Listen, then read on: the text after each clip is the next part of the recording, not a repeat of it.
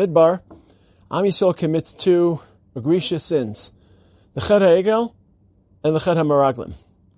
Somehow they can recover from the Chet HaEgel, HaKadosh Baruch Hu gives them a pass, Yud Gimel Midos, the perpetrators are of course punished, but they continue. Life goes on. The Mishkan is built. They get past it. The Meraglim is devastating. It reroutes Jewish history. The entire nation is punished. The entire generation is obliterated. Why is the Chet HaMeraglim so severe and so unrecoverable compared to the Chet HaEgel, which would seem to be a lot more severe, a lot more criminal, heresy, worshipping Avodah Zarah?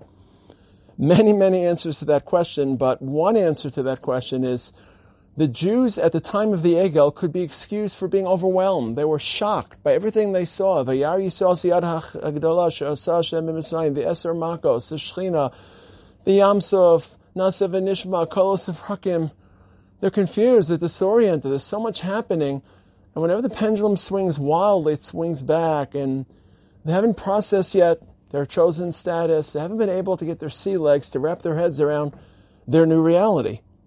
The Meraglim happens a year later. Not a few months after Yitzias Mitzrayim, but a year and change after Yitzias Mitzrayim. In the summer of the second year.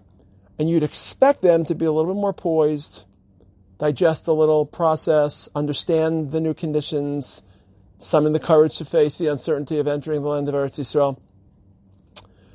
Each year our tshuva has to be different, it has to be new and fresh. It can't just be repetition, it can't just be reviewing and going through the motions, because then it becomes sterile and formulaic and dry and practice. Boy, are we going through different types of years now. Boy, is our life changing. Boy, is our world spinning. And I think about last year, Rosh Hashanah Yom Kippur, and I think a little bit about the, the Egel and that there's so much happening. We're so shocked. Our world changed overnight. It was such a tsunami that I think we could be excused for not being prepared for Shani Yom Kippur, failures in our six months, uh, minimal failures, obviously not terrible crimes. But now we've lived with this for a year and a half. And it's with us to stay, as we've seen over the last couple of weeks. I just got my third vaccine on Erev Shabbos. It's something we're going to have to live with. And one of the areas that we have to think very carefully about this year on Yom Kippur, on Rosh Hashanah Yom Kippur, is a al chait that we don't pay too much attention to because it's very vague and it's at the end. It's the tough. It's one of the toughs. Al chait besimhon levav. What does simhon levav mean? By that time, our necks are hurting. We want to pick our necks up. We're ready to catch up with the shliach tzivor. We say it very quickly. Simhon levav or timhon levav means wondering, doubting, questioning. Questions are healthy. When the world spins out of control in ways that we can't understand, we won't ask questions of Hashem because we assume there's order, we assume that there's providence and hashgacha, we assume that HaKadosh Baruch Hu has reasons, and if we are apathetic or indifferent, if we're lethargic or disinterested, then we may, may not care enough about the relationship, we may not care enough about HaKadosh Baruch Hu's presence in this world.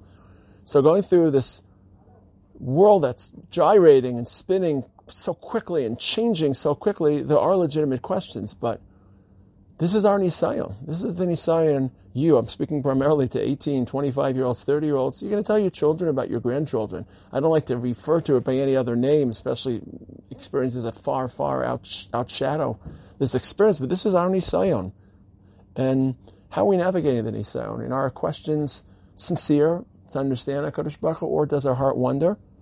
And shouldn't we perform tshuva for too much wondering and too much wandering and too much questioning?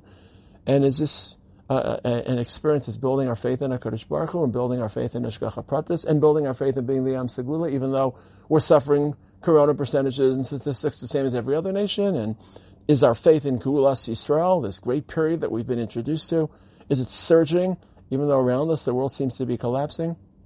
I hope that the answer is yes. But even if the answer is yes, how strong is it? How sturdy is it? How steady is it? How constant is it?